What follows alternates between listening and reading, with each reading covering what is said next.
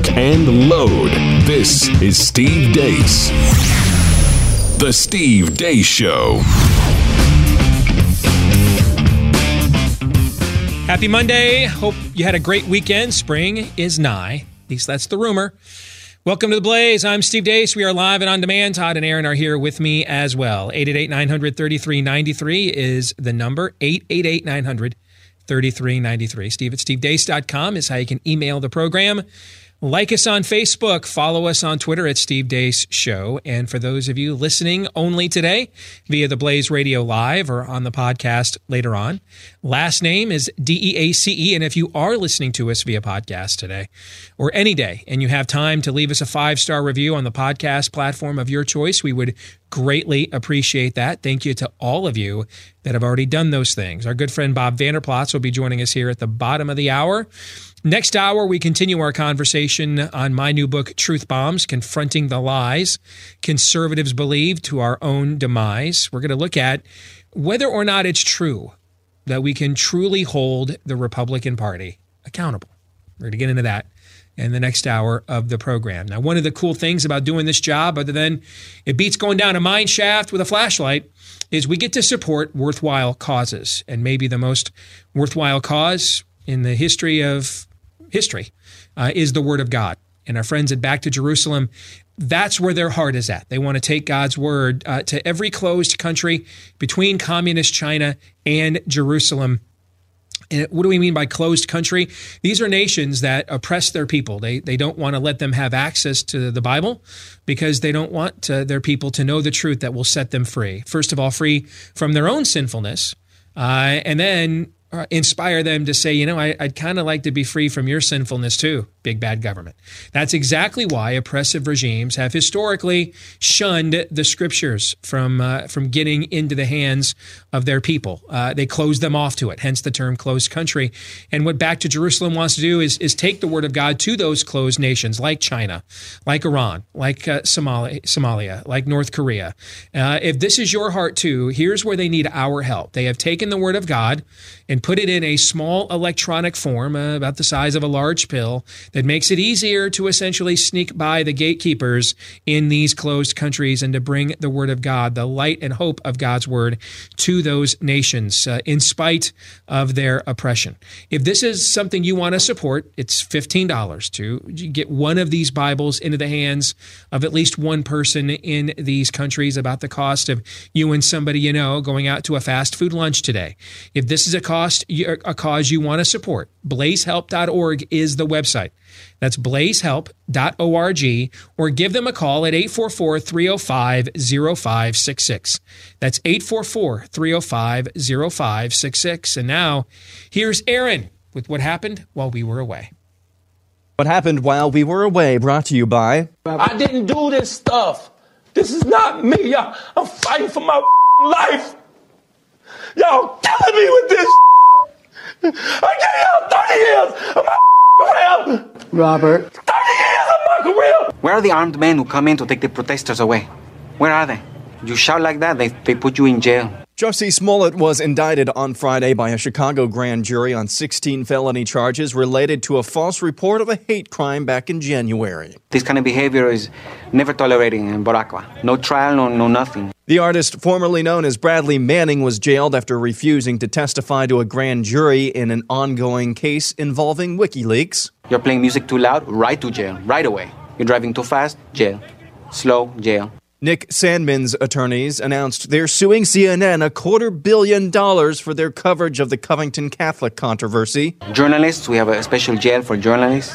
You're charging too high prices for uh, sweaters, glasses. You right to jail. Former Trump campaign chair Paul Manafort was sentenced to 47 months in prison for tax fraud. You're stealing, right to jail. You make an appointment with the dentist and you don't show up, believe it or not, jail right away.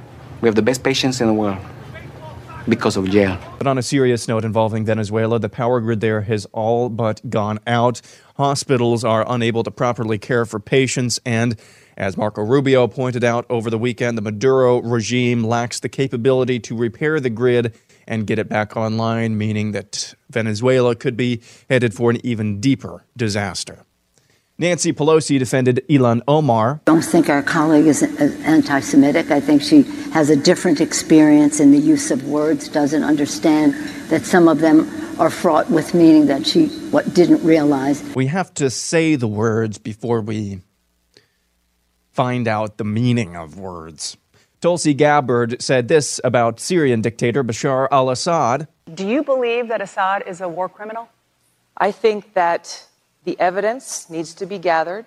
And as I have said before, if there is evidence that he has committed war crimes, he should be prosecuted as such. Kamala Harris said this about global warming. It is a fact that we can change human behaviors without much change to our lifestyle, and we can save the future generations of our country and this world. Howard Schultz said this about socialism. At the core of our country, which is foundational, is a free enterprise system which is core to our democracy. For us to start moving towards a level of socialism is such an extreme position and something that I think is inconsistent with the values and the heritage and the tradition of the country. And that is what Bernie Sanders, Elizabeth Warren, and others are proposing to try and defeat Donald Trump with a far extreme proposal. If Donald Trump runs against one of those types of candidates, it's my belief that Donald Trump will be reelected, that the vast majority of Americans are not going to embrace socialism. Alexandria Ocasio Cortez said this about America. And this idea of like 10% better from garbage. is shouldn't be what we settle for. Media Matters uncovered a decade old interview of Tucker Carlson where he made some really, really inappropriate and distasteful jokes. He admitted as much, but also says he's refusing to apologize. And finally, I'm trans, I'm a person of color, I'm an immigrant, I'm a lesbian, I'm a gay man, I'm the disabled, I'm everything. I am the Eggman.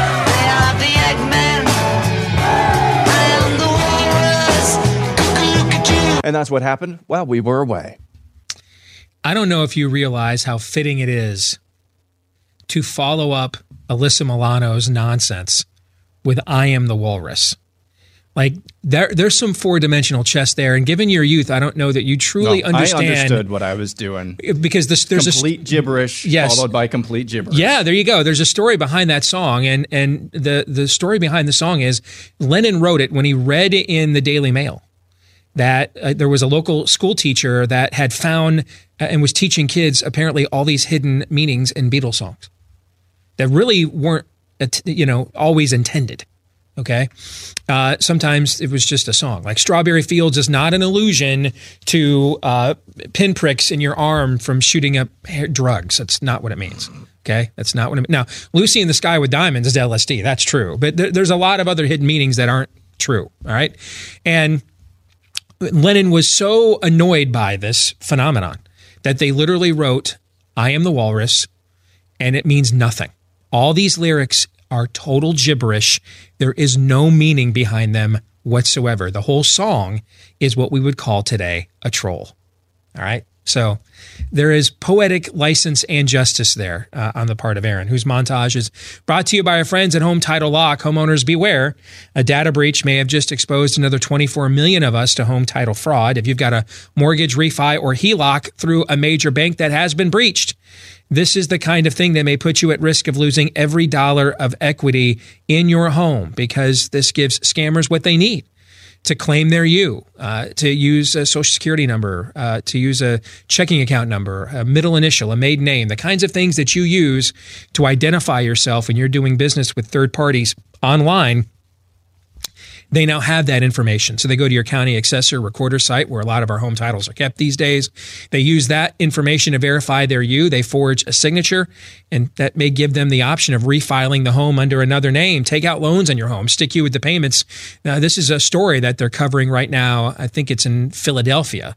One of our listeners sent us the story. Uh, there's a man in North Carolina that has literally pilfered somebody's home title Uh, and they keep trying, he keeps trying to put this family's home up for sale while they're living there. So this is a real thing. We're not just throwing canards out there. All right. This is, this is actually going on. And if you have identity theft protection, it won't protect you. Uh, your major bank won't protect you, but home title lock for just pennies a day will. Uh, they will protect the most valuable investment most Americans will ever be fortunate enough to have their own home. Find out more and find out if your home's title is already at risk. Free title scan and report normally $100 value. Uh, today it's free to our family at the Blaze at hometitlelock.com. That's hometitlelock.com. Uh, we're going to talk uh, on the roundtable today on the Blaze later today. we we are going to discuss Howard Schultz and his views on if it's over, if the Democrats nominate a socialist, if it's definite that the country will reject that uh, and Trump will win. We're going to discuss that on the roundtable today.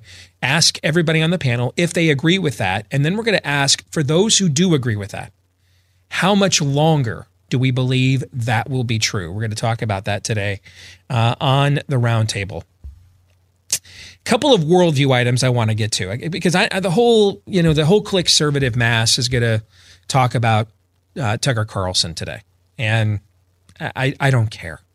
Yeah, I I I almost never click on Twitter moments.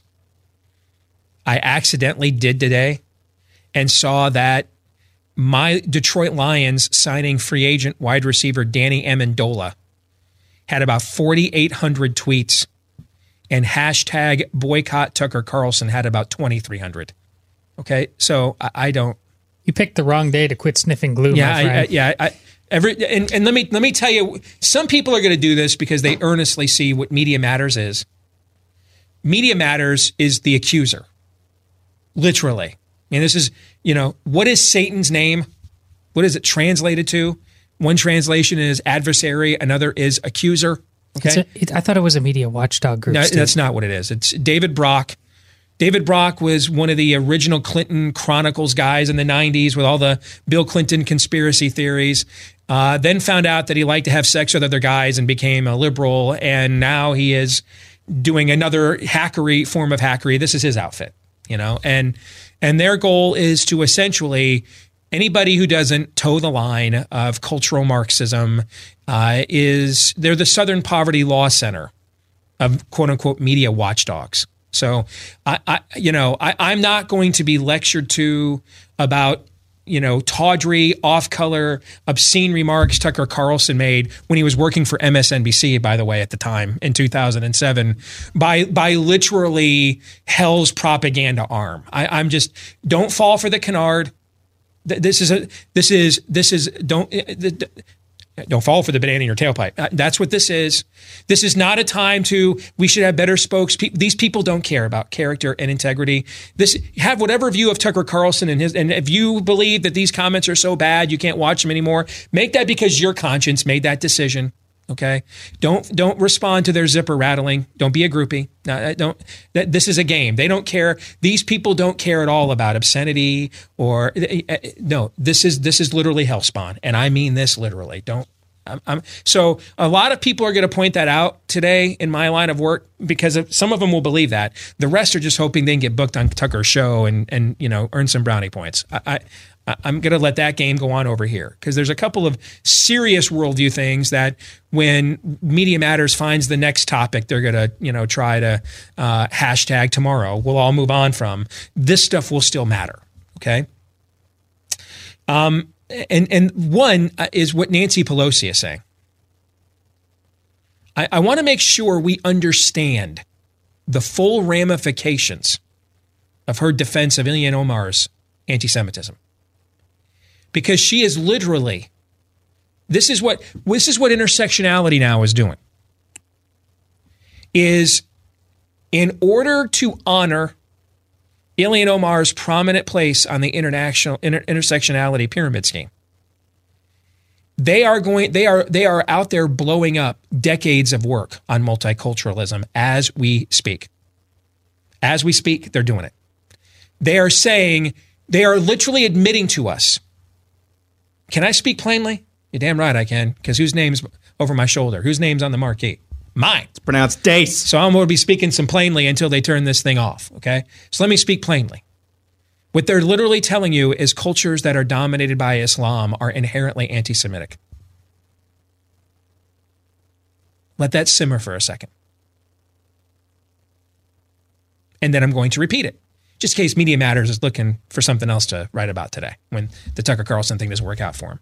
What Nancy Pelosi and the Democrats are admitting to you is that cultures dominated by Islam are inherently anti Semitic. That's what she means when she says, well, I mean, this is her personal experience. Her personal experience is, you know, we just did a commercial for Back to Jerusalem. And Back to Jerusalem is a ministry that does what? Takes the Bible to closed countries. What was one of the closed countries that we mentioned? Somalia. Somalia. Where's Ilhan Omar from? Mm, Somalia. Somalia. Now, we've been doing ads for Back to Jerusalem before she got inaugurated into Congress, and most of us knew who she was. We mentioned to you about Somalia being a closed country before you most of you ever heard the name Ilhan Omar. What Nancy Pelosi is telling you is that cultures dominated by Islam are inherently anti Semitic.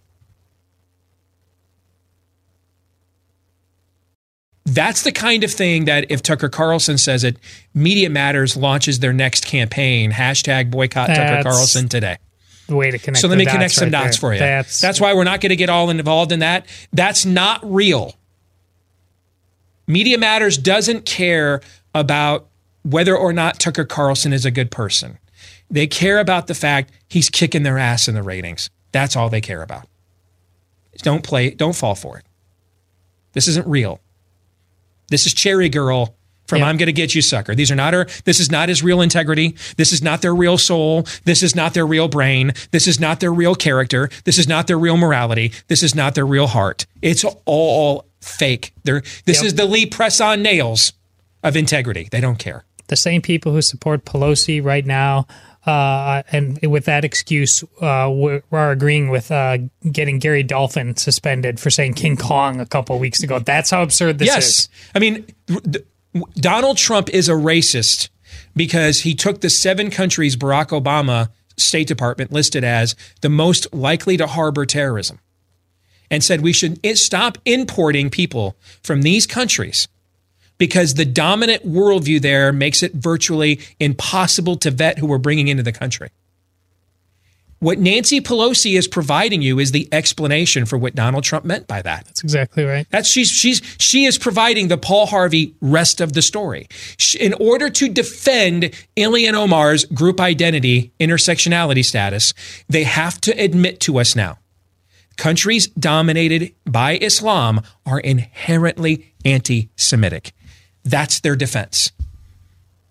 Don't lose sight of that and don't fall for any more of your the multicultural canards. They don't mean any of it. They don't mean any of it. When forced to defend what they've been trying to impose on us for decades. We saw what happened in the past week. They chose to expose the fact this is a scam rather than hold one of their own accountable for her own bigoted views. Because you know what multiculturalism really was about? And that doesn't mean, by the way, um, I you know I was involved for s- several years in my own hometown with an old friend of mine that I dedicated this book to, Jonathan Narciss. You know, him and I organized events and luncheons for black and white ministers. That doesn't mean you know having people of of of, of different backgrounds and customs come together and find common ground. You know, I watched you know uh, the Schoolhouse Rock about America being a melting pot growing up. I believe in that stuff. I don't really care what language you speak in the produce aisle of my grocery store.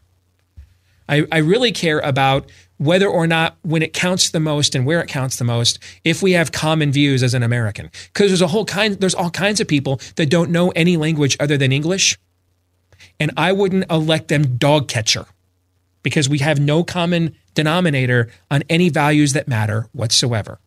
Don't don't get all caught up in the in the frosting. Stick with what's in the cake.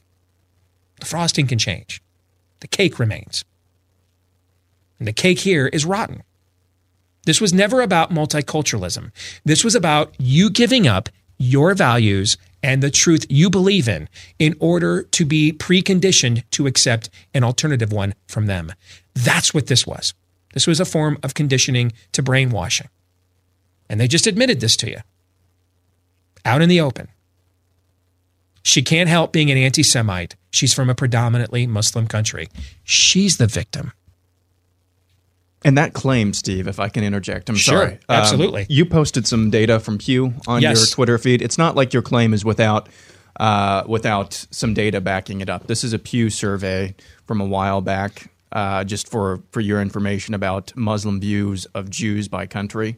Mhm. And now, as you're saying this, uh, the Speaker of the House of the United States of America is just confirming what Pew has already has already found. In fact, and just to, to further a point on that, in that same survey, Pew, uh, what is it? Twenty? Is there twenty three countries or something like that on that list? It's it's it's it's quite a few. It's quite a few. It's more than twenty are on that list, including the United States. And what they found is is they is they is of all those countries on the list, one, two, three, four, five, six, seven, eight, nine, 10, 11, 12. Okay, 15 countries, my bad. So there's 15 countries on that list. 15 Muslim populations from the UK to Jordan, from Lebanon to Canada. So we've got geographical diversity, we've got local custom diversity, right? We've got form of government diversity. And there's one this you know we talked about it's it's good for people of multiple of, of different cultures and backgrounds to come together and then find when it matters most and where it matters most if there's a common denominator, right? Right? Yeah. You got are you going to see more hijabs in in in Canada or Egypt, do you think? in Egypt, guys. Okay, Jordanian Muslims have live a more a largely more secular view than Moroccan ones do. Right? Different customs, cultures, but when asked, do you believe in every one of these countries? The, the Muslims of Poland are not the same in terms of what their local conditioning and, and culture is like than the Muslims of Pakistan, for example. Okay? When all of them were asked, despite all these differences and how much they embrace secular music, how much they watch Western films, the way that, how much they clothe their wives and women, despite all of those differences, when they were all asked, do you believe Arabs pulled off the 9 11 terror attack? They could not find a majority of Muslims in any of those countries, including the one we are living in, the United States. Pew could not find one majority Muslim population to say, yes, Arabs were responsible for what happened to the U.S. on 9 11. Not one. Not one. So, just like it's tolerance for me, but not for thee, just like it's diversity for me and not for thee, bigotry for me, but not for thee. If you try to secure your nation and your borders and your cultural heritage, you're a bigot. And if you won't accept that Ilhan Omar is a bigot because she comes from a country that is dominated by bigoted views, you're a bigot too. Because here's what it really means if you're not wearing our jersey, you're a bigot, no matter what you believe. And if you are wearing our jersey, you're not a bigot, no matter what you believe. That's all this is. This is a cult. It's a cult. That's what it is. Anybody want to add any of that before I move on to something else I want to address? I would just say that you've spent a lot of time diagnosing why the Republican Party needs to die for basically what amounts to fraud. Well, what you just outlined here is the fundamental reason why the Democratic Party needs to die. Kamala Harris's comments there. That's a and, and these two things again, let's connect some more dots. We can change human behavior. Who's the we? The crowd surrounding the Tower of Babel. Yes. What she's giving you there is the creedal statement of spirit of the age progressivism. With enough tax dollars, with enough political power, we can change people's behavior. We can save them. We can sanctify them. We can redeem them. Still want to argue with me this isn't a cult? Still want to argue with me this is not the rival religion? This is not the spirit of the age? That's exactly. Look at, dude, put like a Hillary Clinton Indian garb, you know, uh, what were those things called? Uh, uh, uh, the business suits that Hillary used to wear that look like Benny Hinn. Oh, the pantsuits. Yeah, yeah, pantsuits. Put one of those. Put one of those on Kamala Harris and close your eyes. And that looks like you're getting, you know, some TBN fraud is slaying in the spirit. All right. The, there's a religious zeal there. because that's their article of faith. Human nature is basically good. And, and that's why we can be perfect. If human nature is basically good, why do you need to change human behavior? Anybody have an answer to that one? Why does basically good behavior need to be changed? Do you know the answer to that? Sounds like the guillotine is coming for you first, Steve. Yes. We need more education, Steve. Yes. Education. It's funny you should make that reference because after they got done uh, storming the Bastille, what came next? The reign of terror. Terror. And what was the institution they took out? The church. They took out the church. They put a, an altar to the goddess of reason and took down the Virgin Mary, uh, and out came the guillotine. That's what came next. And one of our founding fathers went there and and observed this. One of our more secular ones, and he thought, this is a great idea. We can be free without any God, without any accountability. And he wrote a book about it. He sent the manuscript to Benjamin Franklin, thinking, old hedonist Ben will be my ally. I'll get, uh, you know, I'll get the guy. You know, I'll get if, if Ben Franklin were alive today, he might be in an Asian spa at A77 getting happy endings, like the owner of the New England Patriots. So that if I can, and but I, I can get that guy to to buy on. He doesn't want any divine accountability, and he's you know he's King Kong around here. When he speaks, he's E.F. Hutton. Everybody There listens, right? You like that? I do. Okay. When he, he's E.F. Hutton. When Ben Franklin speaks, we all listen. I'll get his endorsement. So he sent his thing to Ben, his manuscript to Ben Franklin. Ben Franklin said, "This is total trash. Don't ever let it see the light of day. This would be the undoing of everything we just accomplished, which you're advocating." That's what we're talking about. That's what this is. You know, the culture flirted with secular libertarianism a few years ago as the salve, as the antidote. And now we're going to flirt with secular Marxism as it. My follow up question to Kamala Harris would be if human nature is basically good, why do you need to change behavior? Why are we ever bad? If human nature is basically good, then if you have all this scientific data that we're all going to die tomorrow, like we like the oceans were going to burn 20 years ago, Ted Danson, and the internal combustion combustion engine was going to end the polar ice caps in 1993, Al Gore. If this is all true, why do I have to be convinced of it? I'm basically good. Why, why can't I? How come I'm not accepting all of your facts at face value? Why are you? Why? Why do we ever argue if we're basically good?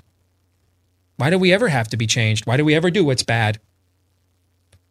That is their creedal statement, is what you saw there. This isn't a political movement, it's a spiritual one.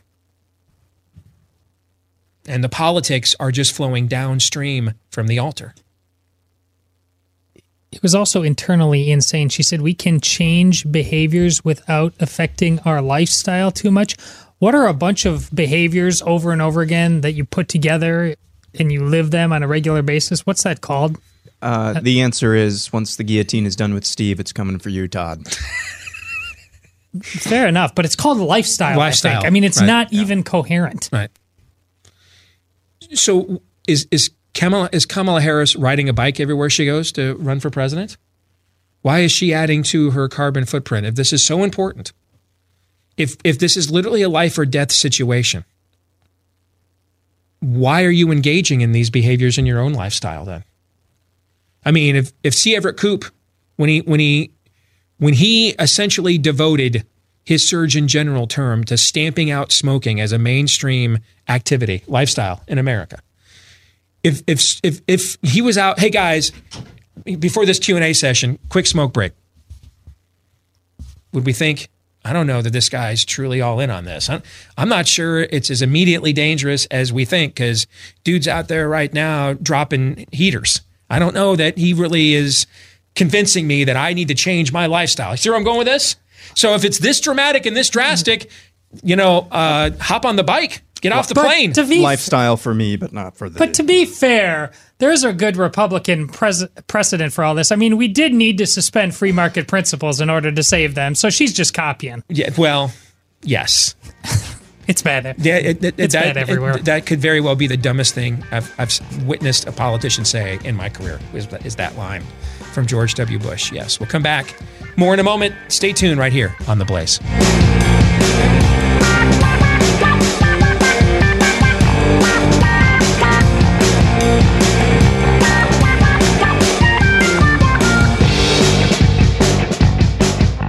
So, a lot of studies about New Year's resolutions say sometime around Valentine's Day to St. Patty's Day is when a lot of that resolve begins to fade or has gone altogether. And, you know, in, in recent years, you know, for a long time, the two most popular resolutions were losing weight and quitting smoking.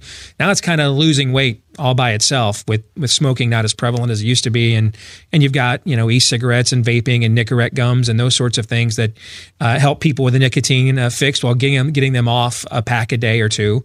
So if, if you're fighting the battle of the bulge, first of all, I've been where you're at. I'm still where you're at. I still, I mean, I've, I've lost a ton of weight, but it's a battle to keep the weight that I used to have on off uh, and to continue to try to make more progress. And it doesn't get easier the older we get as well because uh, your metabolism just isn't what it used to be.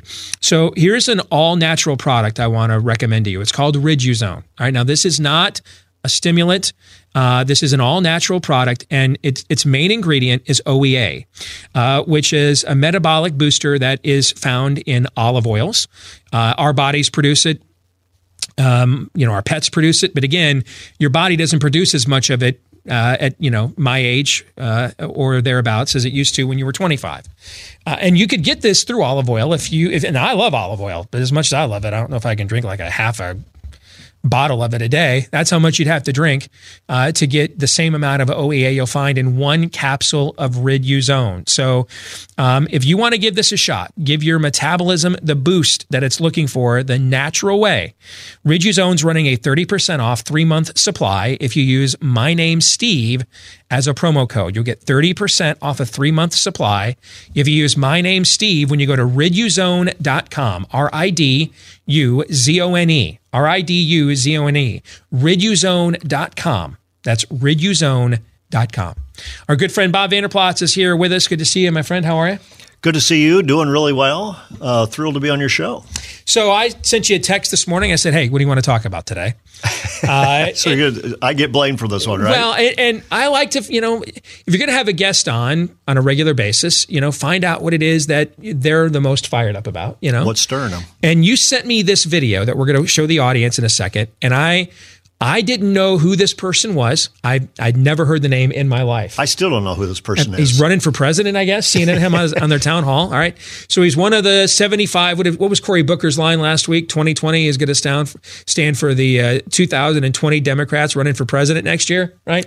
This is one of them. All right, and and I have no idea why you want to address this, and on purpose I didn't ask because I want to find out along with the rest of the audience.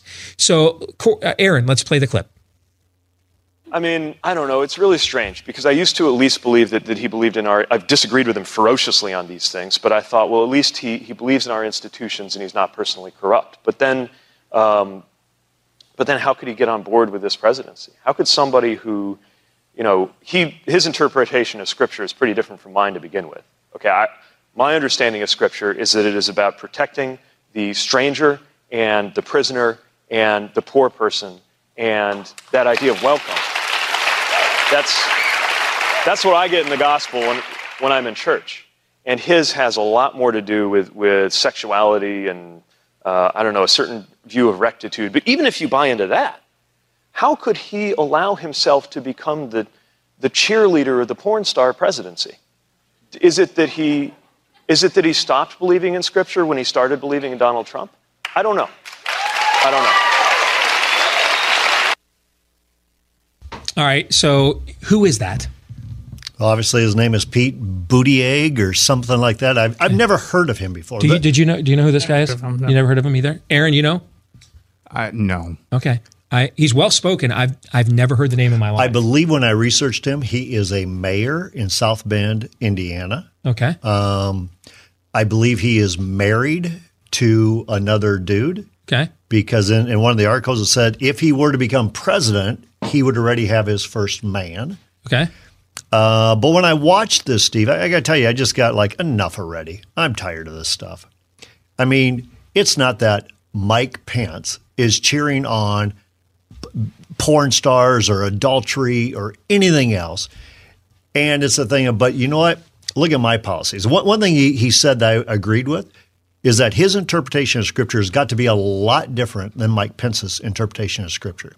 And I'm tired of people hijacking Scripture to fit and to mold and to prop up their own personal political agenda and being applauded. I mean, now we're going to applaud. If we want to applaud Scripture, let's really take a deep dive into Scripture and let's talk about everything, all the way from what does marriage constitute, all the way from what is the sanctity of human life, when does life begin. So, if we want to start bringing out Scripture, stop playing holier than thou to use it against somebody else in a form like that. That's what made me upset about it. Why? Okay, um, I'm with you. But why is that not just the other side of the coin of what we've watched Robert Jeffress and, um, uh, you know, the Clown Show Brigade, uh, Jerry Falwell Jr. Well, you know, yeah, uh, at least he didn't rape somebody like JFK, uh, you know, but, you know, is, allegedly did. Why isn't that what? What? And what's his name? Pete. Pete, we're just going to go with Pete because we have no shot against the last. And and regardless of somebody's viewpoints, as someone whose last name has been Dents, Dice, Deese, my whole life, I am sensitive uh, to butchering other people's last names. So we're just going to call him Pete. Mayor Vander Plates, Vander Plants. Yeah. Yep, Mayor, how about Mayor Pete? Yeah. Okay. There you go. Why why isn't Mayor what Mayor Pete doing just the same? You know, you just flip a coin. It's the opposite you know, the, the Cheeto Jesus phenomenon that we. Well, first of out. all, he's not going after uh, Peter Jeffress, and he's not going after uh, Franklin Graham or whoever else it might be. And we have called those guys out consistently. I was saying, wait a minute, you can you can call balls and strikes. You can say this is good, this isn't good. Basically, what he's doing, he's calling out Mike Pence and his belief in Scripture. Mm-hmm. I, I, and I really believe, and I, am not, I've, and you know that I have not always fanned the flame for Mike Pence. Like, look at Pence, he he can do no wrong. I've been very open with you on the RFRA deal as governor of Indiana. Some things that he has stayed silent well, see, on. I would make the point to Mayor Pete that the point of Scripture is actually we all done wrong. Exactly. That no, no one can do all right. That's actually the but, point but, of but, but here's here's the different part of it, though, Steve. He's basically putting on to Mike Pence that you support now porn stars, adultery, and abuse of sexuality, whatever it might be, because you support Donald Trump. And I'm telling you, categorically, that is false. Mm-hmm. I guarantee you, Mike Pence, Mike Pence does not believe in that. However, Pete, let's talk about homosexuality. Let's talk about God's design for marriage and family. You obviously have no reckoning with Scripture there whatsoever. I mean, you don't want to read the Scripture there as far as being the poor, about the people who are down and out, or the, the Samaritan along the road, let's have a conversation on that piece of scripture, and we can have that. But to say that Mike Pence now believes this, or he stopped believing in scripture when he started to be vice president for Donald Trump or mm-hmm. believing in Donald Trump, I'm just, I guess what I'm saying is I'm throwing up the hypocrisy flag bigger than life. And we need to be concerned on both sides. We do it to our side, I think, frequently, mm-hmm. Steve, mm-hmm. of calling them out, holding them in check. Well, then you get something like this on a CNN town hall of trying to elevate scripture and his belief in it when he when he I mean obviously is outside God's design in it. And then saying to someone like Pence going, but you don't believe in scripture because you are vice president for Donald Trump. It sounds like you have an opinion similar to mine on uh, the the Media Matters Tucker Carlson thing, which is that Media Matters as an as an enterprise has absolutely zero moral credibility whatsoever. And and therefore their thoughts on on what Tucker Carlson said on the Bubba the Love Sponge show over a decade ago when he actually worked for MSNBC at the time mm-hmm. um, are you know form your opinion of Tucker Carlson on the basis of of what your own conscience dictates and not at the provoking of people who literally are the propaganda arm for the bowels of hell. That that they they this is they're not really interested in integrity. They're not really interested in character and they wouldn't know it uh, if it bit them in the backside. What they're interested in is tucker carlson and fox news are kicking their ass in the ratings and so they're trying, and they're in, they're interested in anything whatsoever that stands in the way that they perceive it as cultural hegemony. Sounds like you have a very similar view of uh, Mayor Pete's quote unquote interpretation of Scripture. It's a similar view, but at an exponential le- level because he's inserting God's word into this thing. Mm-hmm. And to me, I think you're right. We all fall short. Donald Trump falls short. Pete falls short. Mike Pence falls short. All of us on this panel fall short. However, the scripture that comes in mind is that, you know, before you start pointing out the speck in this guy's eye, maybe pull out the plank in your own eye. And to me, you're you're doing it in a national platform, CNN, elevating that you're now the party that's okay with killing babies born alive. You're okay with 60 million deaths, a slaughter. You're okay with redefining gender, redefining sexuality, redefining marriage. A lot of things are out, outside of God's design, but you're still going to hold up God's word and and call out somebody, which quite frankly, I know categorically is wrong because I guarantee you Mike Pence does not believe in adultery. I guarantee he does not believe in being out with porn stars or anything else that he's trying to attribute to Mike Pence because of his association with Donald Trump. Do you think you uh, you like to say let's let's look higher, right? You bet. Psalm Okay. 121. All right. So I think Mayor Pete probably has already gotten more run than he deserves. But he does have a viewpoint. I mean, he's given you the Jim Wallis Oh, sure. interpretation of Scripture. His the viewpoint that of, of of what the Scriptures say that he has is prevalent on the left. That w- w- where they've essentially fashioned Jesus into a golden calf version of of Che Guevara. You know, um, so so we have to tackle that, and that and what he is saying is going to come up more and more and more often. especially in this presidential primary where there's 2,020 Yep. candidates, as Yep. Cory Booker says. Yep. That's why I wanted to call it out. That's why I wanted to talk about it today because people are going to be bringing out the scripture like crazy. We saw it in the 2016 national convention. I remember you and I talking about this. They're taking our talking points. Mhm. You know, when when they go low, we go high. You know, talking about the greatness of America. Those, I mean, they're taking our talking points. Mm-hmm. And so now what's happening is I'm, I'm seeing in this 2020 Democrat field, 2020 Democrat primary already going, we're going to hold up God's word. We're the party of God's word. You guys are not.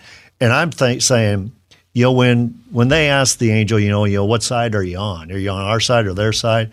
And he said, you know, I'm on God's side. That's where we should be talking looking about in the book of Joshua when the angel of the Lord shows up, right? So, do you think we can't control the kind of skullduggery you're talking about? And it's not new. This has been going on um, since the dawn of the church. All right, and this sort of these sorts of views, bastardizations of, of God's word, are not new. You know, and and they and they won't go away until uh, he returns uh, in, a, in, in a with a sword in his mouth and a robe dipped in blood. Okay, to settle accounts once and for all. That's the nature of things. We we're gonna have whether it's Mayor Pete or the Democratic Party or Nero or pick a name. We're gonna have to push back against this. That's you know the church. That's what we do. Let's talk about what we can control. Do you think Mike Pence has has used his position? You know, we talked with you last week about the Daniel Initiative, being a being a Nathan to a David. All right, being you know, you look at Daniel served the pagan power until the power uh, tried to um, encroach upon jurisdiction over his conscience and obedience that only belonged to God, and then he refused it. Right? You think Mike Pence has done that as vice president, or has he served Donald Trump unconditionally, in your view? Do you think he's spoken any words of truth or wisdom into his life about these things, or has he just been strictly a servant? You know, I think, excuse me, I think first of all, it's going to be hard for us to judge mm-hmm. because what we do is we see Mike Pence in a public, a public venue, a public lane. And by the way, if you would have seen Daniel, if we had cable news when Daniel was serving the kings of Babylon in public, that's all you would have seen too. Exactly. You know, because that would have been the public face. So, so we should we And- should point that out. Yes. And so I think leadership, whether it's at the family leader, whether it be with your board, with Veritas and the Steve Deace show, is that listen, guys, if we have disagreements, let's keep it behind closed doors. When we get out here, you know, we're on the same team. We're, we're Mhm. trying to advance the ball. So it's going to be very hard for us to judge publicly. I've got to believe behind closed doors, um, Mike Pence has used his demeanor and his way of representing the gospel of Jesus Christ to Donald Trump. Some of the fruit that I would see of this has just happened this last week. Our good friend, uh, Joel Rosenberg, who was a hashtag never Trumper in 2016, he ended up voting for Trump, but right up till the last week, he was you know, calling out all the sins of Trump, hashtag never Trump, and he was very concerned about the character of Trump going into the White, White House. This last week, Trump had Joe Rosenberg in the Oval Office with Mike Pence, with Secretary Pompeo, uh, with Ambassador Bolton, or excuse me, National Security Advisor Bolton, and basically talking about Israel and the Middle East. And Joe was very open to Donald Trump that he was a never Trumper. And but he applauds him for what he's been trying to do in some of these different arenas. And so I think even there, I think because Mike Pence was so close to Joe Rosenberg, he probably could talk to Donald Trump. Listen, you may not like him because he was a hashtag never Trumper, uh, but here's a guy that is has a very sincere heart, and I think you want to listen to him as it represents the Middle East. So I think that would be one piece of the fruit where I think, no, I think Mike Pence has got some influence yet with Donald Trump privately before the public venue stuff. I think one of the things we're going to have to figure out, and we only got a couple minutes left, so I'll give you the last word. We're in an era where the sexual revolution has tainted virtually every person, every family, every household in the culture. I don't know that anybody is going to walk out of here without any blood in their ledger for the last generation. They're going to be able to accuse anybody. Mm-hmm. Whether you were an open hedonist like Donald Trump was, or you know you just have a questionable browser history on your iPad, okay? Where, wherever you're at on the sexual revolution deconstruction scale, pretty much all of us have some spot on that scale somewhere. That's just the the, the systemic breakdown of the culture. Mm-hmm. We're going to have to figure out that w- we're going to have a low standard, or we're going to have a low amount of potential proxies and candidates who are going to who are going to have lived according to the standard we stand for. So we're going to have to figure out: Are we justifying these people in their sinfulness, or are we using our influence with them to to move them further into righteousness? And and I think because I think the culture will put up with the realization of the human condition. What I think the culture will repel us greatly for is if if we're rationalizing it and excuse making it for it. You know, I think you summed it up really well there. Because really, what I saw with Mayor Pete's deal was I'm going to point out the hypocrisy there, Mhm. but I'm not going to acknowledge my own hypocrisy with Scripture as well. Mhm. And so, therefore, I think you go back to look higher. If we want to look higher and say, listen, uh, whether it's adultery or a misuse of sexuality of porn stars, whatever it is according to Scripture, I'm okay with that. But then let's apply it all the way through. And it might even help by saying, Yeah, he's not even applying his Yeah. own standard, right? Yeah. and it may even help to say, listen, I'm a fallen person as well. Mhm. And but there was no precursor of that. It's basically calling out one is saying there's the speck, that's a plank, and that's a bridge too far. But boy, when you take a look at my stuff, uh, that's okay. Don't go there. So I think you're right, and that's where the whole part is. Let's look higher and let's apply it fairly. Good stuff, Bob Vander Plaats. Appreciate you, man. Thanks for coming in. Thank today. you. God Thank bless. We're going to come back. You have any quick thoughts on that? Got about a minute, Todd? What do you think? Well, I'm not a huge fan of Mike Pence in general. Uh, Bob knows the man, uh, so I'm going to take his word that uh, he is doing what um, we all pray that he is doing uh, behind the scenes. But speaking about outside of uh, behind closed doors and open uh, in front where all of us can see, you know, we have reason to doubt whether Mike Pence has the capacity to be effective. We come back with uh, hour two here on The Blaze. We're going to continue uh, the study of my new book, uh, Truth Bombs Confronting the Lies Conservatives Believe to Our Own Demise. And we are going to confront one of the final remaining shibboleths that uh, many of us are choosing to believe, despite the evidence to the contrary. And it's and and and it, we're, we're almost some of us are actually now admitting that this is a lie. I saw Ralph Hallow, who I used to work with at the Washington Times, wrote something over the weekend. Um, the Republicans don't deserve to have a majority in the Senate, but we need to we need to keep them there and let them have it anyway. All right, so we're going to get into this notion that at least we can hold the Republican Party accountable. Can we? Really? We're going to talk about that when we come back. Stay tuned.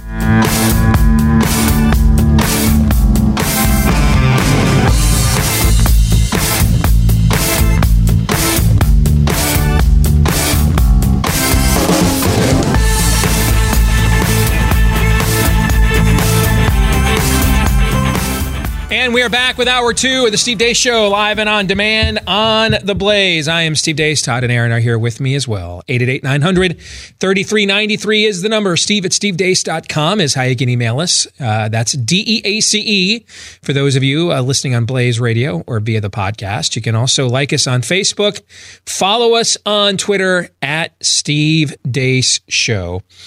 And it's funny, I'm, I'm getting emails now from people telling me I have I'm, I have to click like on your page like three times before it shows up that I liked your page.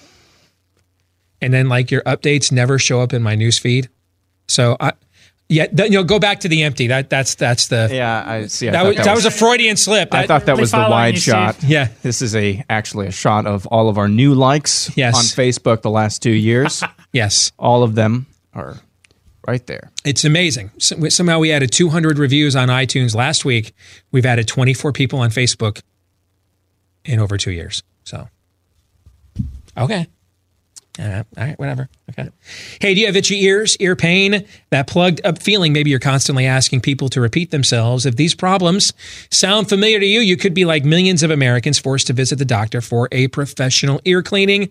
But now, you can get the same results, but in the comfort and convenience of your own home, courtesy of WaxRx, which uses a physician developed technology that safely and effectively removes earwax buildup and then will soothe the ear with a pH conditioned formula. If that sounds like what you go to the doctor's office to get, that's because it is.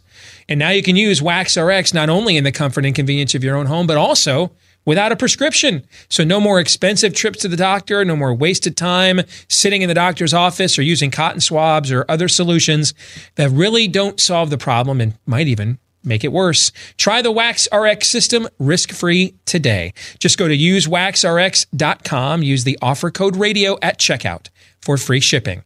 That's usewaxrx.com, offer code radio for free checkout at shipping.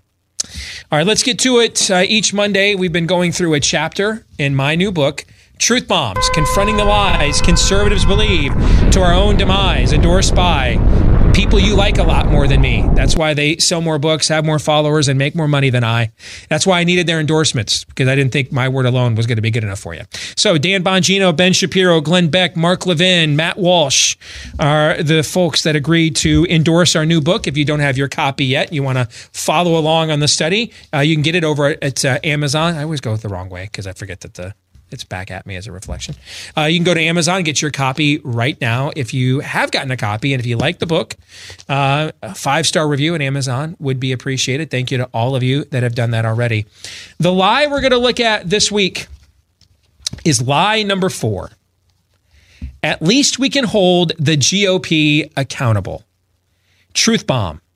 As long as the Democrats remain a hard left, neo Marxist political party, Republicans can get away with virtually anything. And I go back, I teased this at the top of the last hour uh, before I came to Conservative Review and now The Blaze. I used to write for the Washington Times. And Ralph Hallow was their chief political reporter when I was a uh, columnist there.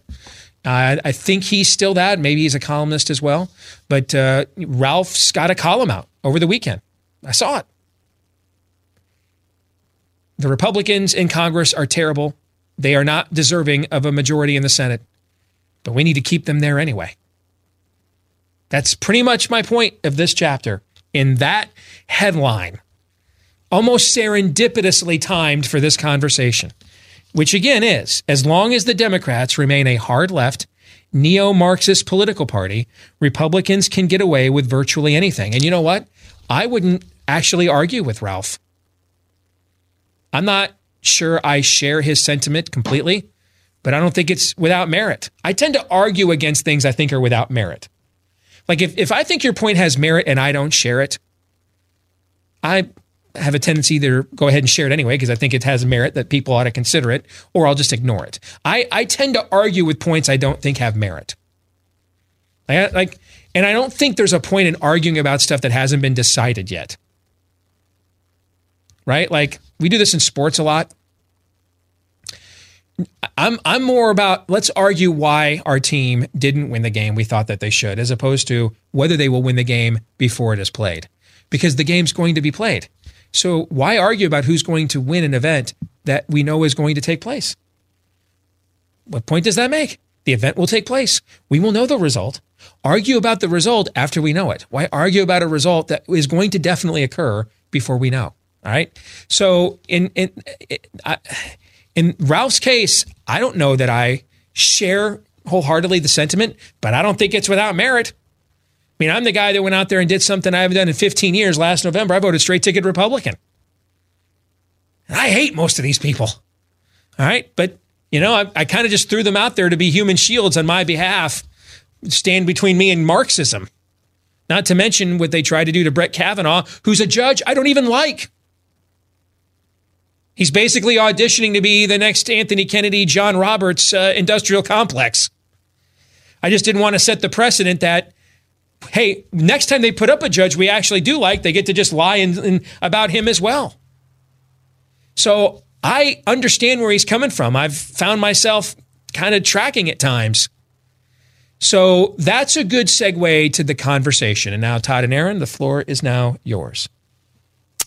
Well, I think an alternate headline would be, and it would make Shannon Joy proud. Uh, why, why the unibrow can exist because we think the unibrow is, is one entity, but like with a yin and yang, it, that one entity is made up of separate parts, and they are allowed to be a unibrow because of certain uniqueness of character with each that draw them to each other. In a, and in this way, you lay out with data a very schizophrenic way. But the, there's a distinction within that unibrow that you highlight in no uncertain terms, and I want you to start with that quote.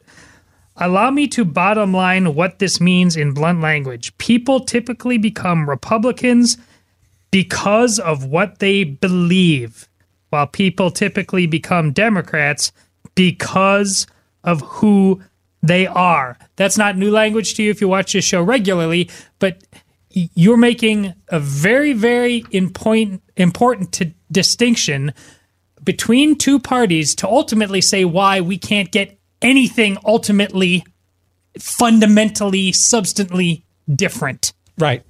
And here's this actually goes to what we said last hour about Ilhan uh, Omar.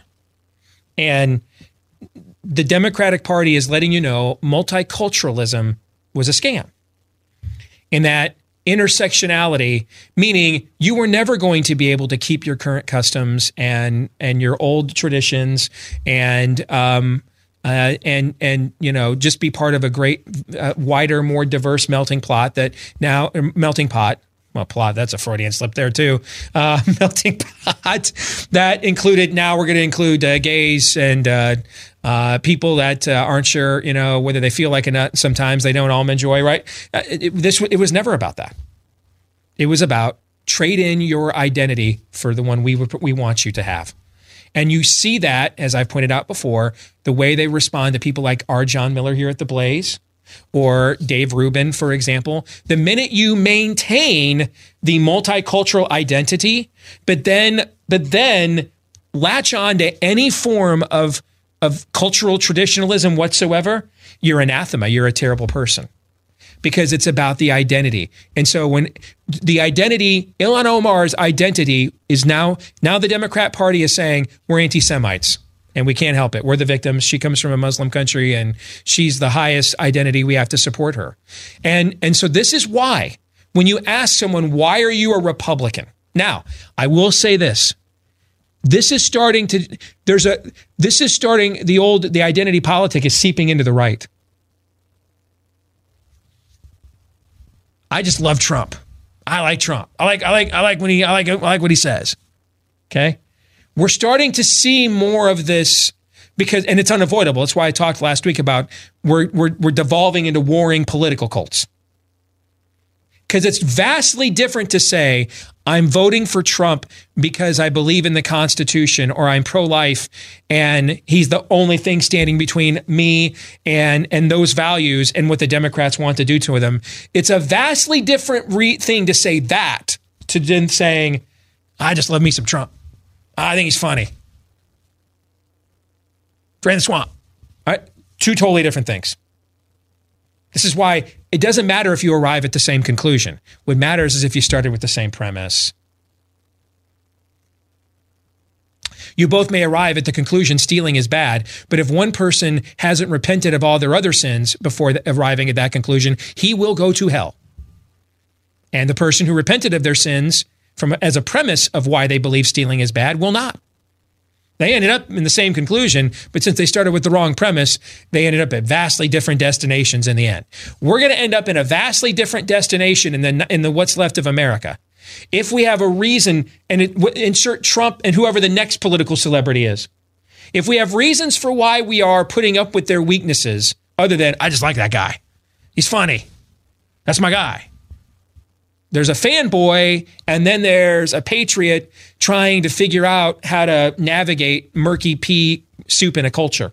They this aren't is, the same. This is why you can say something a couple paragraphs later to, to piggyback on what you're saying. You can say this and it can be true. I'm more right wing than ever, but nothing polarizes us more or makes us more tribalistic than identity politics. That's exactly right.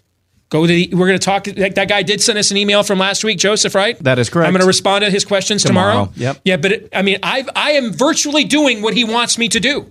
I went and voted straight ticket Republican. I am telling the audience the Democrats are avowed open communists. The gates of Mordor are opening. I am doing what he wants me to do. I'm just not doing it with the same motivation that he is. He wants affirmation for his motivation because he loves Trump.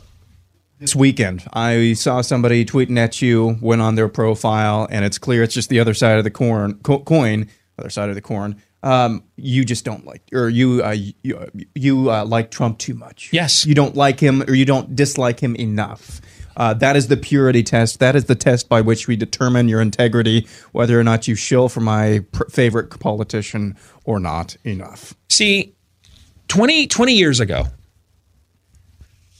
20 years ago, the Democratic Party covered for Bill Clinton's fallacies or weaknesses, peccadillos, particularly as it went towards women. Feminists lined up to do the Sunday morning shows to defend him. Why? Because he was pro abortion and adamantly so. There's a difference between standing by your guy because he's standing by you on policy. That's one kind of a groupthink. And sometimes in life, it's justifiable. It, this side of Eden, it is. Sometimes, sometimes FDR has to break bread. Churchill's got to break bread at Yalta the with perfect Stalin. can be the enemy of the good. Sometimes you have to this side of Eden. I've never denied that.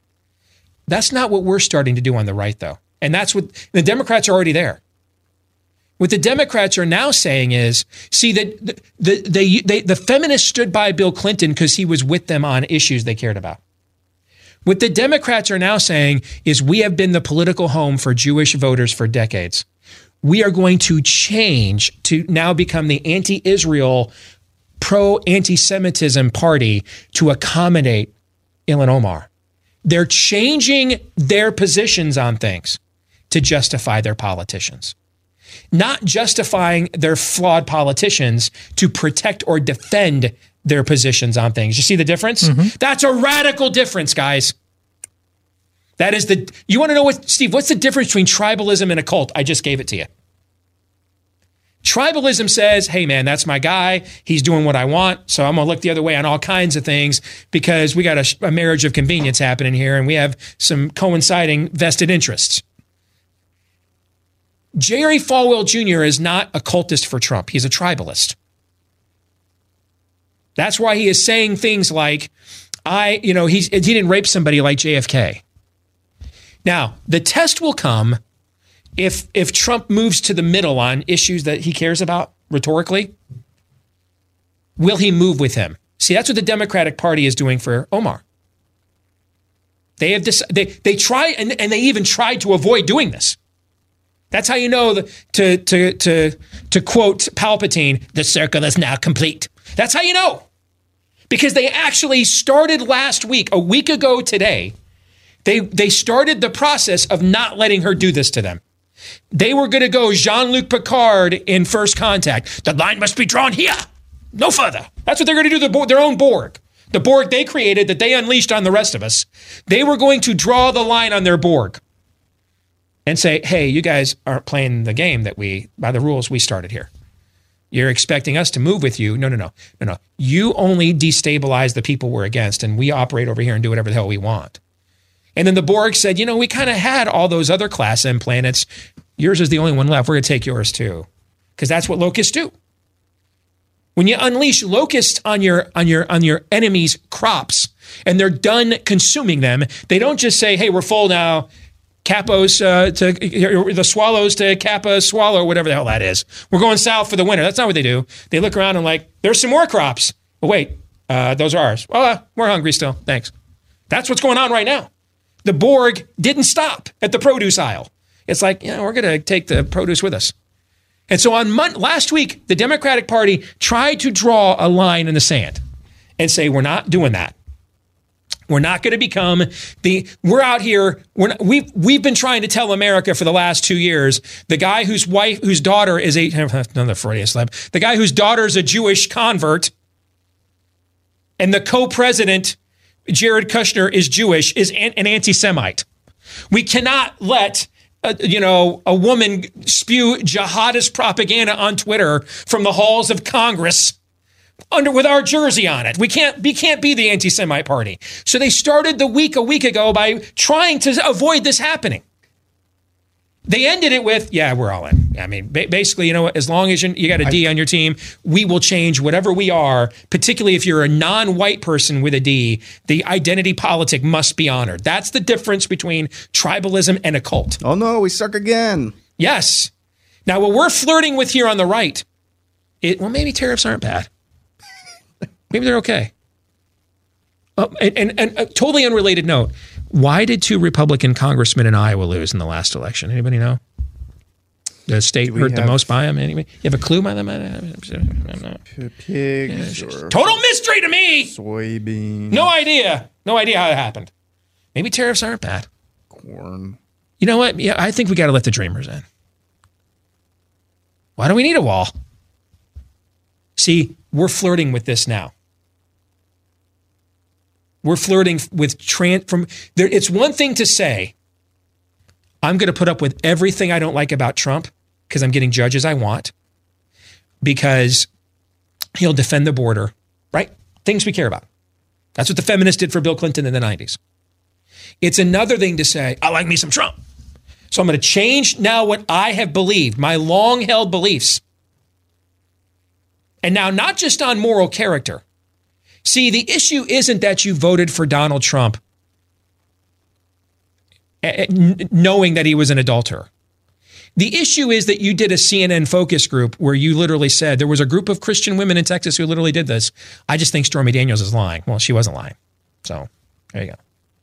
That's where you've now, you have not made an accommodation for the reality of the human condition east of Eden, you are now changing your beliefs to conform to a graven image. What is the second commandment?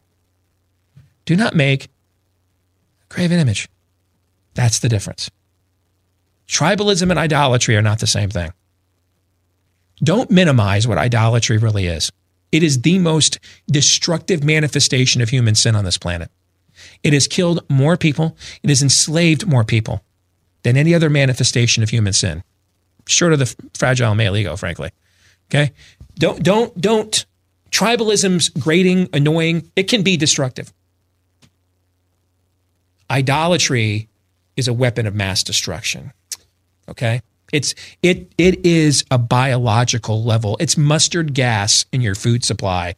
It poisons everything indiscriminately. And that's the debate we're now having on the right, which is it's one thing to say you stand with Donald Trump because he's the only thing standing between you and them while he's doing what you want him to do. It's another thing to say when he abandons you, not saying that he has, I'm just saying if that were to happen, you now change who you are because you like you some Trump. Because that's what the Democrats just did with anti Semitism.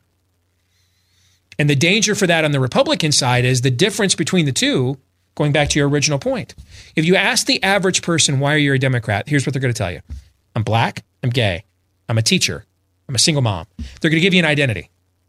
If you ask the average person, why are you a Republican? They're going to say, I'm pro life, I believe in limited government, I support the Constitution, strong national defense.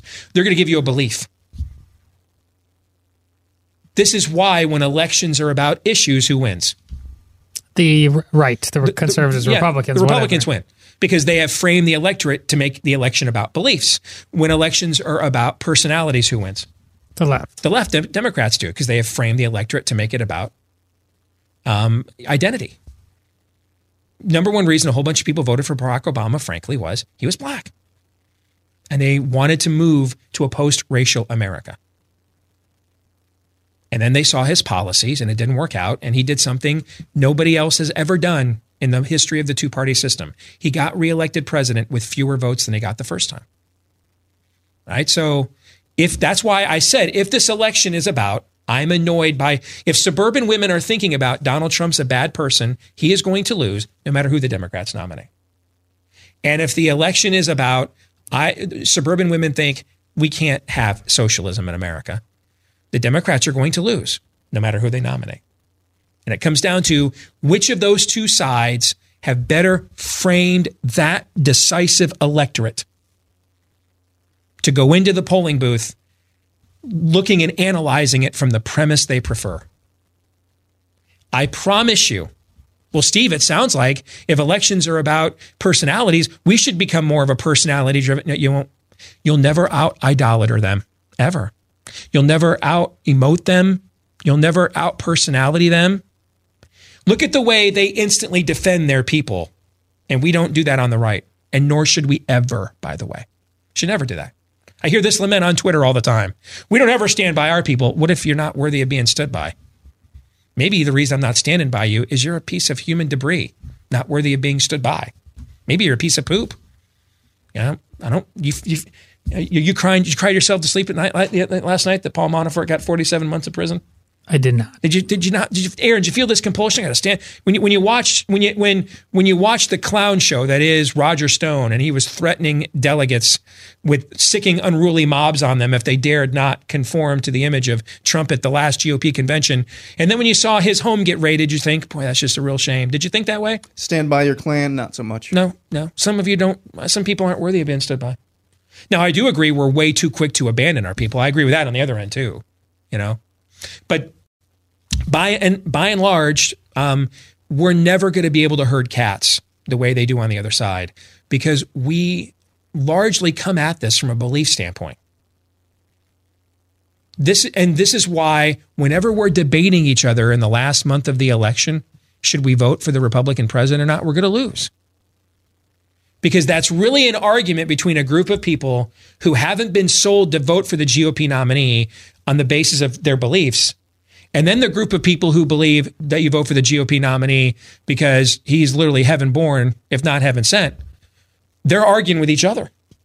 That is what will become of the not left America if the Republican Party becomes a celebrity driven vehicle. It will make a lot of people money. Fox News will continue to dominate in the ratings, and we will be like piranhas fighting each other over the last few uh, air spots on that network we will also lose the country in the process because we can't unify people around personalities because our voters are not driven by that as a block. They're driven by belief. If I wanted to be driven by personalities, who's who's who's who should who would I vote for? The personality driven party. What's a more powerful narrative? Hey, spending five years in the Hanoi Hilton's a pretty powerful narrative, isn't Correct. it? Correct. Yeah. Is that more powerful than I, I get to be have the the I get to absolve myself of my great great grandparents' shame, even though they actually came over here from Ellis Island and were called wops and put in ghettos. Um, I get to absolve myself of a shame I, my ancestors didn't even leave in America to be a part of by voting for the first black president. What's the more powerful? It would be John McCain. Yeah. Hey, Donald, what's the more powerful narrative? Donald Trump is funny.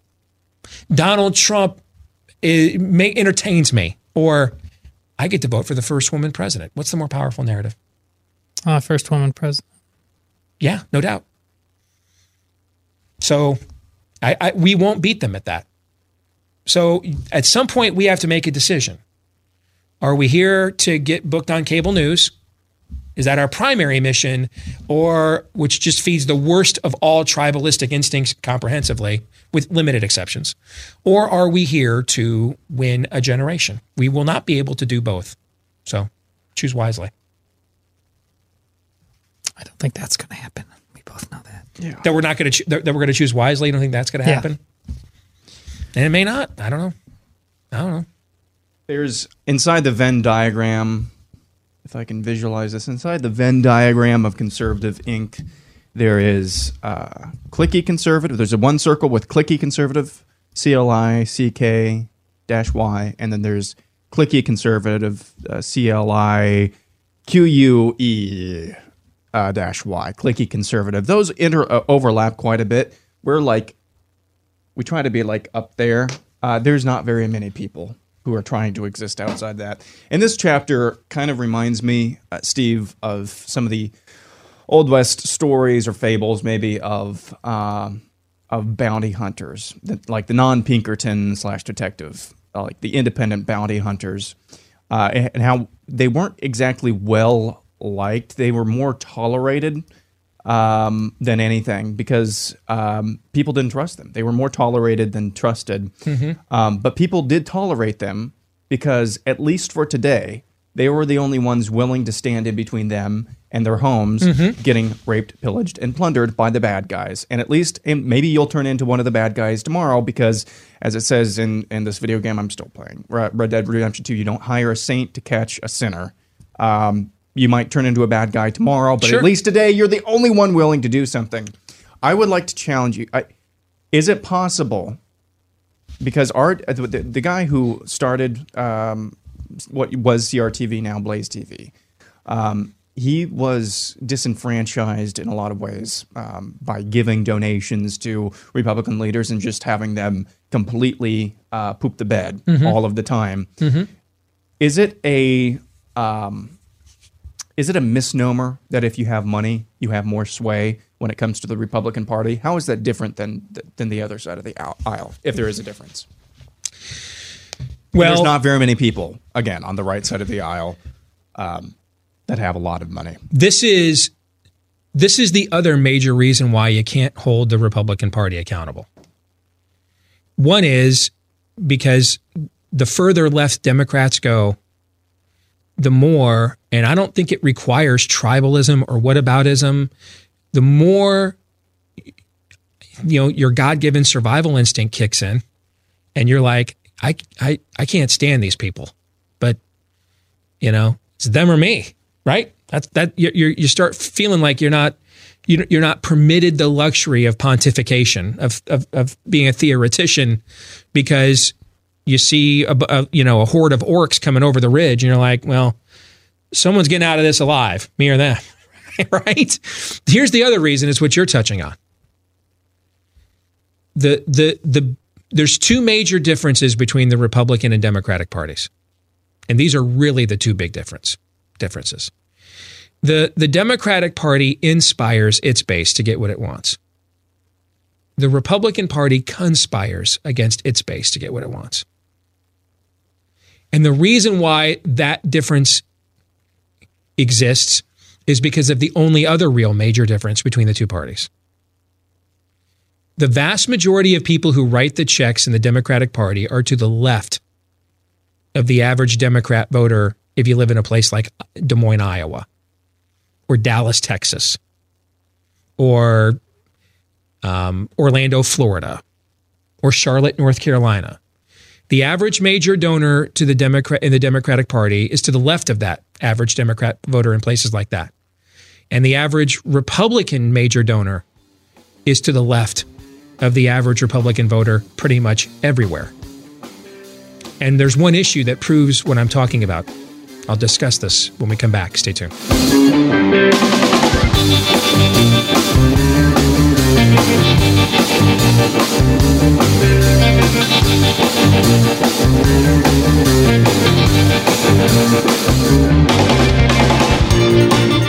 Hey, do you struggle to get started during the day? Uh, maybe hit that, uh, you know, post lunch crash, and you're thinking, you know, I'm, I'm going to get one of those little bottles of, uh, you know, energy supplement drinks that have, you know, all kinds of chemicals in them you can't pronounce, or uh, some other kind of, uh, of energy drink itself in a big bottle uh, that also has, you know, 47 ingredients and 46 of them. I, I wouldn't know how to spell them if you put a gun to my head don't put that stuff into your body. Now, this, this doesn't mean we all don't need an energy boost. Okay. But again, if, if you can do this naturally, always err on the side of doing it the way nature and your creator intended.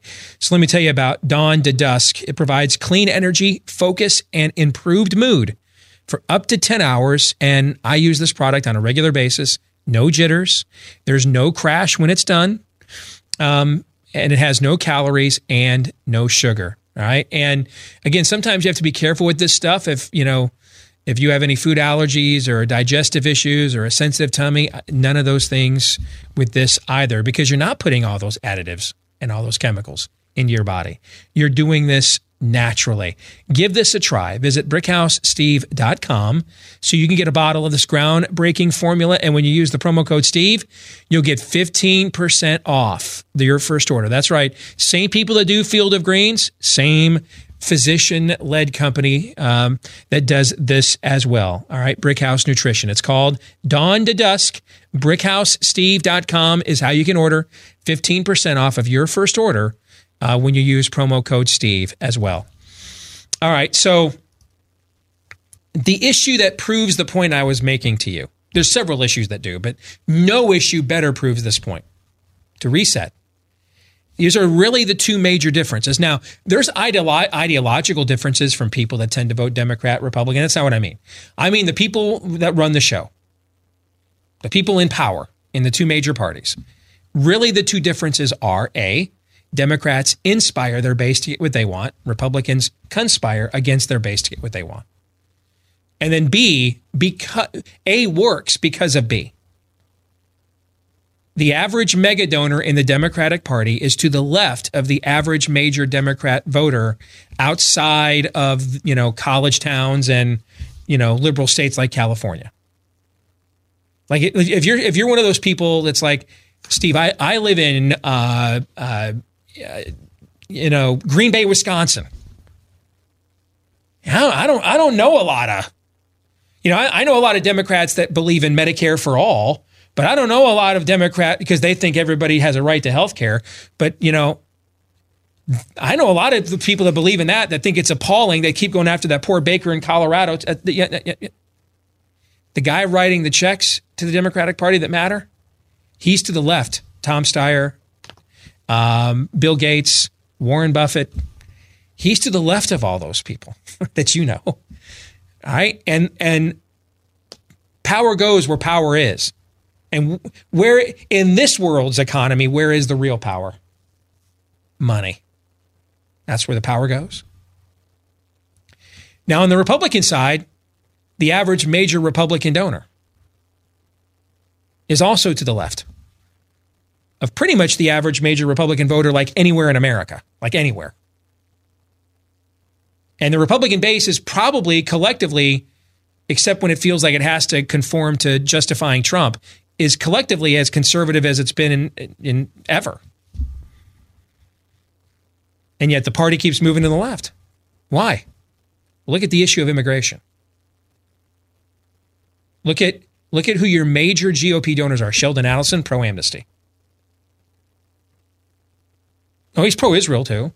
Pro amnesty though. Koch brothers, pro amnesty. We won't disclose him, but one of the few major donors on the right in recent years who's actually a culture worrying conservative is the guy that started us at Conservative Review. That's why he started us. Because John Boehner and all those guys, we wrote massive checks to those people. Told them they were going to do this, they're going to do that. They didn't do any of it. They lied to them. But we don't have a lot of people that can write checks like that. A lot of the major donors to the Republican Party are to the left of all of you. And the issue of immigration is the defining issue. This is why you've had to fight this party for a decade. McCain, Kennedy, 2006. And George W. Bush was giving speeches saying, You hate Mexicans if you don't want to do amnesty. This is bigotry. He said that about us. You've had to fight your own party for over a decade on this. And you're still fighting them now. You thought you'd won with the nomination and election of Trump. And then he's doing dinners last week at the White House with the Chamber of Commerce hacks. We need cheap labor. All right, this this is this is the only reason they're in the Republican Party, and they don't care about anything else. They just want the cheap labor. That's all they want. They want chattel. And they are willing to import and bring in any amount of aberrant worldview in order to get it. They don't care what the greater costs are. This is why I've been talking about how much more economic growth does the state of Texas need? Because it's Facebook. Is it Facebook they cut the deal with? Is that is that the social media giant that went there? One of them, Google, Facebook, one of them. All they did was just bring in basically the last three points of votes Beto or O'Rourke needed to beat Ted Cruz last year. That's all they did. How much more money do you need? That's all these. That that's the the, the major donors on the right. Amnesty today, amnesty tomorrow, amnesty forever. That's that's their number one issue collectively. This is why you can't get the Republican Party to do what you want them to do on the issue. And so what happened is the Republican Party set up a self fulfilling prophecy. Because they moved to the left on issues that you care about, like amnesty, you stopped writing them checks. And so they had to go to the big donors to get the money they needed to stay in power. And the big donors, what's one of their priority issues? Amnesty. And so what did the Republican Party have to keep promising them more of to get more money? Amnesty. And by uh, promising them more amnesty and then turning on their base and saying the only reason that you wouldn't want to you know import 12 million Democrat Party voters is you're a xenophobe. There, there's like literally no other reason on earth. No other reason on earth other than you're just a xenophobe. Couldn't be another reason. So they moved further to the left further away from their base, who was less loyal and less willing to cut them checks. So they and and so they had to keep moving left to get the big donor money to take your place. Now you thought you had solved this with the nomination of Trump, who didn't need anybody's money, he had his own. And he was speaking your love language. But you have to understand these people are absolutely relentless. And the number one the number one instinct in Trump's belief system, because you know a tree by its fruit, is cut a deal. That cut a deal and and you you be the guy that looks like you cut the deal and you declare it as the win. That's this that's his driving instinct in life. The art of the deal is his religion. So if you're going to keep him on the straight and narrow, you're going to have to resist the temptation to say things like we have to let him get away with anything because the Democrats are so far left. If you tell a man like Donald Trump like that, he will he will try to get away with everything. If you let him go for caving on this last budget deal, the next cave will be worse, I promise you. He's going to grab you by the disappointment. That's exactly right. So here's the benefit of Trump. He at least cares what you think and he's listening to you on some level. Most of the rest of these guys would have sold you out on amnesty a hell of a long time ago if they could have. And then just gambled that you would have voted for him anyway because the Democrats are so far left that they can do whatever they want to you. At least with Trump, he's still listening. But he's starting to, you know, I am no fan of Ann Coulter. I think she's a craven opportunist. But when Trump says things like Ann Coulter is a total whack job, isn't that what he said about her over the weekend? Why is he upset at Ann Coulter now? Was Ann, was Ann Coulter not a whack job last year? The year before? When she wrote In Trump We Trust? Yeah, she wasn't she wasn't a whack job when she wrote In Trump We Trust. But now she's a whack job because why is she a whack job to Trump? Because she's mad that Trump isn't keeping his word. That's why he's mad. That's why she's a whack job now. That's always a danger sign with your politicians. That, that hey, it's it's a slippery slope between calling Ann Coulter a whack job and John McCain calling Rand Paul and Ted Cruz and Mike Lee wacko birds. There's really not that much separation between the two because they're driven by the same instinct. How dare you demand we keep our promises here in this august body? How dare you expect us to serve the people and not our own interests? How dare you not conform? Didn't we have a clip of Mike Huckabee also coming to Trump's aid just months ago, calling Ann Coulter basically the same thing? Yes. Yeah. I mean, I, I thought Ann Coulter was a nut job yeah. 10 years ago, but apparently she's a nut job. Why is she a nut job now? Because she expected Trump to keep his promises. Todd. Well, that adequately describes the Death Star. And to go back to where we started, the truth bomb, Republicans can get away with virtually anything. That's the Death Star. But now I'm going to mix uh, Star Wars and Star Trek universes because you don't believe. You just said it last week. You don't believe in the Kobayashi Maru. You can Right. beat it. So I don't. At least unconsciously, you built in a failsafe in this thing, just like Galen Erso did. And here you are at the end, and you're talking about uh, your personal family's personal experience. And you say, unless we do something to change the current trajectory, this is how it will end for us and the GOP. You talk about this all the time. But your last sentence, but and I'm paraphrasing slightly, but the solution was out there the whole time, just waiting to be found. So, one, two, three ideas, specific ideas that one person could put out there. It might be a long shot, but how? You said virtually they can get away with anything, but to the, you're saying there's a chance. Where's our chance right now? What do we do? What does somebody do? Whether it's a, a donor, a politician, anybody. And it's a long shot, but how do we break this up?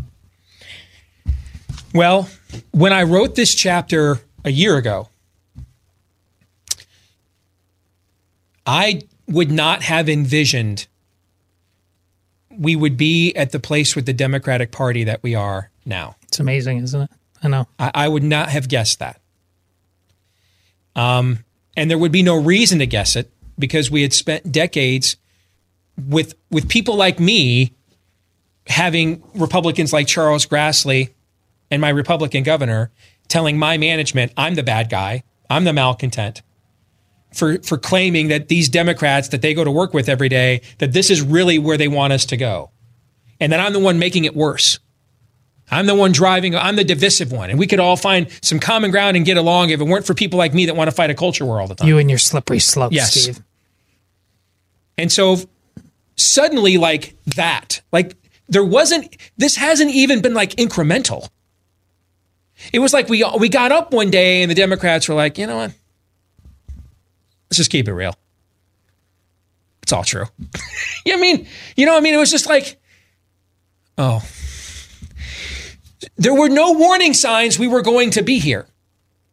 It literally just occurred that the, the left decided it, like Nefarious in the introduction of the oh, book, oh. when he says, you know, you're, the greatest lie you tell yourselves about the devil is that the is the greatest trick the devil ever pulled is remaining anonymous. Is that he doesn't exist. He's like nefarious, like you fools. You don't literally stand up to God to his face and then decide you want to take on subtlety for a change. No, the devil desires to be worshipped most of all. He wants his due. He wants his due. That's why Nefarious is writing this book. He's tired of you guys giving your political opponents and Hollywood and the and the tools that he's used to get what he wants. He's tired of you. He doesn't want you worshiping the created either. He wants he wants to replace the creator. Worship me instead. It's Voldemort's first words to Lucius Malfoy when he comes back from the grave, essentially. Uh, there were signs, my slippery friends, and more than warnings, yes, more than whispers. Great analogy. Absolutely. Yes. They they just suddenly decided, yeah, why not? And and they made I, I think they made one last gasp attempt in the last week to put the kibosh on this and go back to the old game plan. And they couldn't do it. That was with the situation with they they could not rein in one freshman congresswoman from a podunk district who's been in office for six weeks. They couldn't put a hedge of protection or sanity around her. So I'm bringing that up because it's the year of no BS, right? Yes. Why I asked the question. If the I- answer is I- I, don't have any ideas, I, I don't has to be have. I, I don't have any ideas because we're not facing a theoretical invading force. We're we're facing an actual one. That's correct. And so I, I don't know that any of that is even it- it's it's relevant right now. You know, because I also, if you would have told me when I finished this book last May, whenever it was, that in November I would go vote straight ticket Republican, what would I have said to you? laughter. Mm, we need to. We need to. What's the drug testing policy here at the Blaze? That's what I would have said. There's no chance in hell Yeah. that that would happen. None. None. In fact, if you would have told me on Labor Day, three months after I finished the book, four months after I finished the book, hey, you're going to go and vote straight ticket Republican in November, I would have had the same response. I, I, um, You probably I would have been asking think- what drug Todd is on, actually. Well, you know, Steve is being honest about this because he hates to tell you that he does not have the solution. I mean, I, really, because and sometimes you wanna- survival Yeah. is the only solution. L- let me ask this. I, I honestly believe what I'm about to say. I think one of the most important things that is being done along these lines currently is being done by the Babylon Bee and Tatiana McGrath. I, the, we it has been how long have has the right been the less funny party? Mm-hmm. Almost they they are just taking names right now, Steve. I I now that's a that's a back uh, rear guard movement, you Sure. know, but it's it's if you're saying that might be all we have. We That's still remember it's a rear it's a rear guard action, but we still remember Sir Thomas More's Utopia much more Sure. than remember how his story ended. Sure, yeah. Eventually, yeah, that he gets uh, martyred, but you know, still left one heck of a legacy before we got to, before we got to the funeral pyre, right? That's kind of what you're talking about. Mm-hmm. Sometimes you're dealing with that level of malevolence that all this all that Sir Thomas More has left is utopia. And all we have left is Tatiana McGrath and the Babylon Bee. And all we have left is to pronounce a reckoning on our way out the door so that no one is without excuse. They cannot be said that they didn't see this coming. They weren't warned. They weren't told what they were going to unleash upon themselves. Sometimes that's all we have left. And then and then you you try to get as many out of Sodom and Gomorrah. You get, try to mm-hmm. get as many out of Lot's house as you possibly can as the sulfur comes down. you basically just and it, when you tell it, and I'll leave you to tell. We are now Moses and the chosen people with our backs against the wall of the Red Sea, and Yeah. he'd ask, "How are we going to do this?" And you just said, "I, I don't know." No, and all But- Moses and all how Moses responds is stand still Yeah. and wait for the salvation of the Lord. Because he doesn't know either. He's following this thing step by step. He doesn't know either.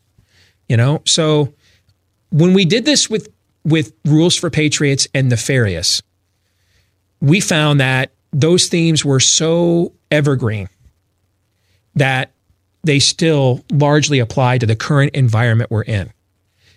Some of this is it's not any more of it, it's still every bit the lie that you can hold the Republican Party accountable as it was when I wrote this a year ago.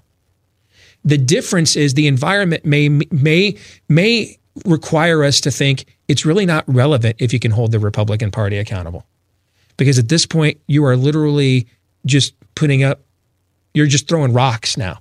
Whatever you can in order to defend yourself and your loved ones. And if you pick up a rock and it says GOP on it, you know, that's what you got left to throw. We, we may be at that point. And you know, if I'm willing to admit that, because I'm, I'm about the last person on earth to admit that. If I'm willing Yeah. to admit that, then we could very well be there. Yeah. Let us know what you think about what we think. Steve at stevedeace.com is the email address. Like us on Facebook. Follow us on Twitter at Steve Deace Show. Until tomorrow, John 317.